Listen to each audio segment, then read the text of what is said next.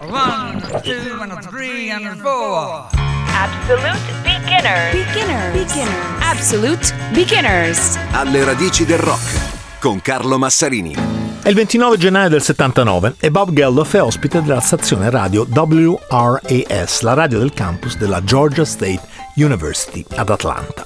È abbastanza frequente che le rockstar del tempo facciano il giro anche delle radio universitarie, perché spesso i tour, soprattutto degli artisti emergenti che non hanno ancora sfondato, sono organizzati proprio nel circuito dei college, in America come in Inghilterra.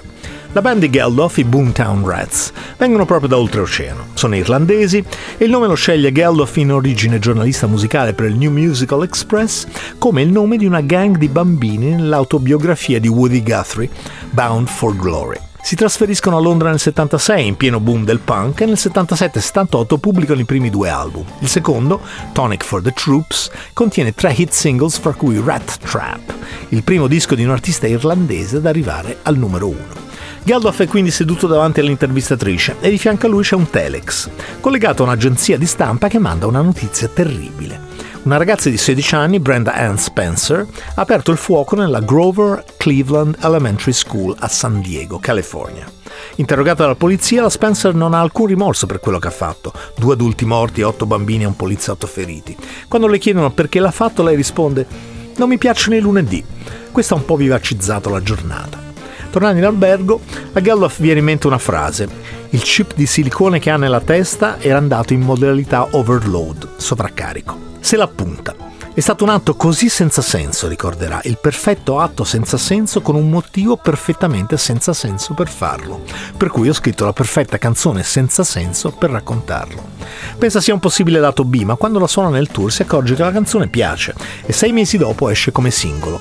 In Inghilterra è il secondo numero uno della band e vince anche il premio letterario musicale Ivor Novello come miglior canzone e testo.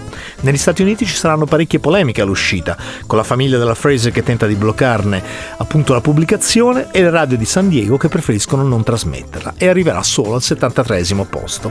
Ma il successo non sarà mai definitivo e dopo quel momento di gloria per i Reds vendite e popolarità si assottigliano. Quando alla metà degli anni 80 Geldof ha l'idea di Live Aid e la responsabilità di gestire i fondi che ne derivano, la band si ferma e dopo poco si scioglie. Nel 2013 però si sono rimessi insieme. Absolute Beginner di oggi, Boomtown Rats 1979. Tell me why, dimmi perché. Non mi piacciono i lunedì. I don't like Mondays. The silicon chip inside her head gets switched to overload. And nobody's gonna go to school today. She's gonna make them stay at home. Daddy doesn't understand it. He always said she was good as gold.